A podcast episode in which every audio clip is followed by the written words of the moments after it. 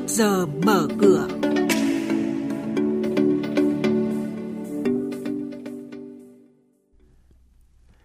Thưa quý vị và các bạn, tập trung tháo gỡ những điểm nghẽn cơ chế chính sách để thúc đẩy hồi phục thị trường mua bán sáp nhập doanh nghiệp. Thị trường trái phiếu doanh nghiệp đã có tín hiệu phục hồi tích cực từ quý 2 năm nay. Những thông tin này và một số hoạt động đầu tư tài chính đáng chú ý khác sẽ được biên tập viên chương trình chuyển đến quý vị và các bạn trong bản tin trước giờ mở cửa hôm nay. Thưa quý vị và các bạn, theo số liệu thống kê trong 10 tháng qua, hoạt động mua bán và sát nhập doanh nghiệp MMA chỉ đạt 4,4 tỷ đô la Mỹ, giảm so với mức 6,8 tỷ đô la Mỹ của năm 2022 và 10,8 tỷ đô la Mỹ của năm 2021. Thứ trưởng Bộ Kế hoạch và Đầu tư Trần Duy Đông cho biết, để thúc đẩy tăng trưởng kinh tế, thu hút đầu tư cũng như đẩy mạnh hoạt động MMA, Việt Nam đang tập trung tháo gỡ những điểm nghẽn về cơ chế, chính sách. Khơi thông nguồn lực, xử lý hiệu quả các vướng mắc để ổn định an toàn lành mạnh, bền vững các loại thị trường như thị trường bất động sản, trái phiếu doanh nghiệp, thị trường chứng khoán, đẩy nhanh giải ngân vốn đầu tư công. Chúng tôi cho rằng việc thực thi quyết liệt và hiệu quả các giải pháp này sẽ góp phần quan trọng đưa nền kinh tế của Việt Nam phục hồi nhanh và bền vững trong năm 2024 thì bức tranh tăng trưởng của doanh nghiệp trở nên rõ ràng, đầu tư nước ngoài sẽ tăng tốc, hoạt động MMA Việt Nam sẽ tăng trở lại. Một thông tin kích cầu tiêu dùng đáng chú ý là trong thời gian diễn ra chương trình khuyến mại tập trung quốc gia 2023 từ ngày 4 tháng 12 năm 2023 đến ngày 10 tháng 1 năm 2024, hàng hóa dịch vụ có thể được khuyến mại giảm giá tối đa lên đến 100%. Chương trình được tổ chức đồng thời trên phạm vi toàn quốc, tất cả các doanh nghiệp đều có thể tham gia bằng việc chủ động thực hiện các hoạt động khuyến mại một cách trung thực, công khai, minh bạch và đảm bảo quyền, lợi ích hợp pháp của người tiêu dùng, bảo đảm về chất lượng hàng hóa, dịch vụ cũng như các quy định về thủ tục hành chính.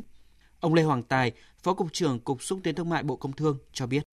Năm nay chương trình khuyến mại tập trung quốc gia sẽ diễn ra vào thời điểm đầu tháng 12 của năm 2023 và kéo dài sang tháng 1 của năm 2024 và ngay sau đó thì sẽ là thời điểm là Tết Nguyên đán. Và theo quy định của Nghị định 81 thì à, trong cái thời điểm nghỉ lễ và Tết, các cái doanh nghiệp cũng được thực hiện các khuyến mại và có thể giảm giá đến 100% và tôi cho rằng đấy là một trong những cái thời điểm mà nó cũng rất hợp lý với các doanh nghiệp trong cái việc kích cầu tiêu dùng hàng hóa cuối năm, cũng như là đây là một cái mùa mua sắm hết sức đặc biệt đối với tất cả người dân. Tôi cho rằng đây là cái thời điểm có cái hút đối với các doanh nghiệp cũng như là người tiêu dùng trên cả nước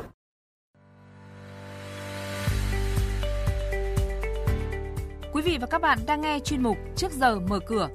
Thông tin kinh tế vĩ mô, diễn biến thị trường chứng khoán, hoạt động doanh nghiệp niêm yết trao đổi nhận định của các chuyên gia với góc nhìn chuyên sâu, cơ hội đầu tư trên thị trường chứng khoán được cập nhật nhanh trong trước giờ mở cửa.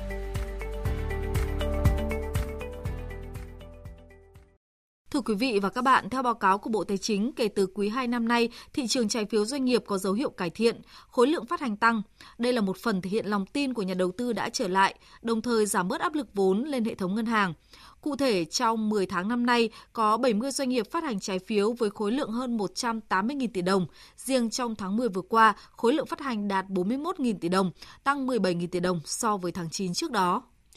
Theo công ty xếp hạng tín nhiệm đầu tư Việt Nam, điểm tích cực đáng chú ý là việc giảm dần số lượng trái phiếu doanh nghiệp bị chậm trả gốc và lãi lần đầu. Đồng thời, giá trị trái phiếu có rủi ro cao sẽ giảm dần trong vòng 12 tháng tới. Cụ thể, trong quý 4 này, giá trị trái phiếu có độ rủi ro cao là 19.000 tỷ đồng, sang năm 2024 còn 8.000 tỷ đồng trong quý 1 và 13.000 tỷ đồng trong các quý 2 và 3. Đến quý 4 là 9.000 tỷ đồng. Theo đánh giá chung, toàn bộ quy định trong Nghị định 65 năm 2022 có hiệu lực thi hành từ đầu năm 2024 sẽ thiết lập kỷ luật chặt chẽ trên thị trường, khôi phục niềm tin nhà đầu tư và mở đường cho thị trường chuyển sang chu kỳ mới bền vững hơn. Sở Giao dịch Chứng khoán Hà Nội thông báo ngày 5 tháng 12 tới đây sẽ tổ chức phiên đấu giá cổ phần của công ty thiết bị điện miền Bắc do Tổng công ty Điện lực miền Bắc sở hữu. Theo đó, Tổng công ty Điện lực miền Bắc sẽ thoái hết 100% vốn góp tại thiết bị điện miền Bắc, tức là đưa ra đấu giá hơn 2 triệu 300 nghìn cổ phần, tương đương hơn 26% vốn điều lệ của thiết bị điện miền Bắc.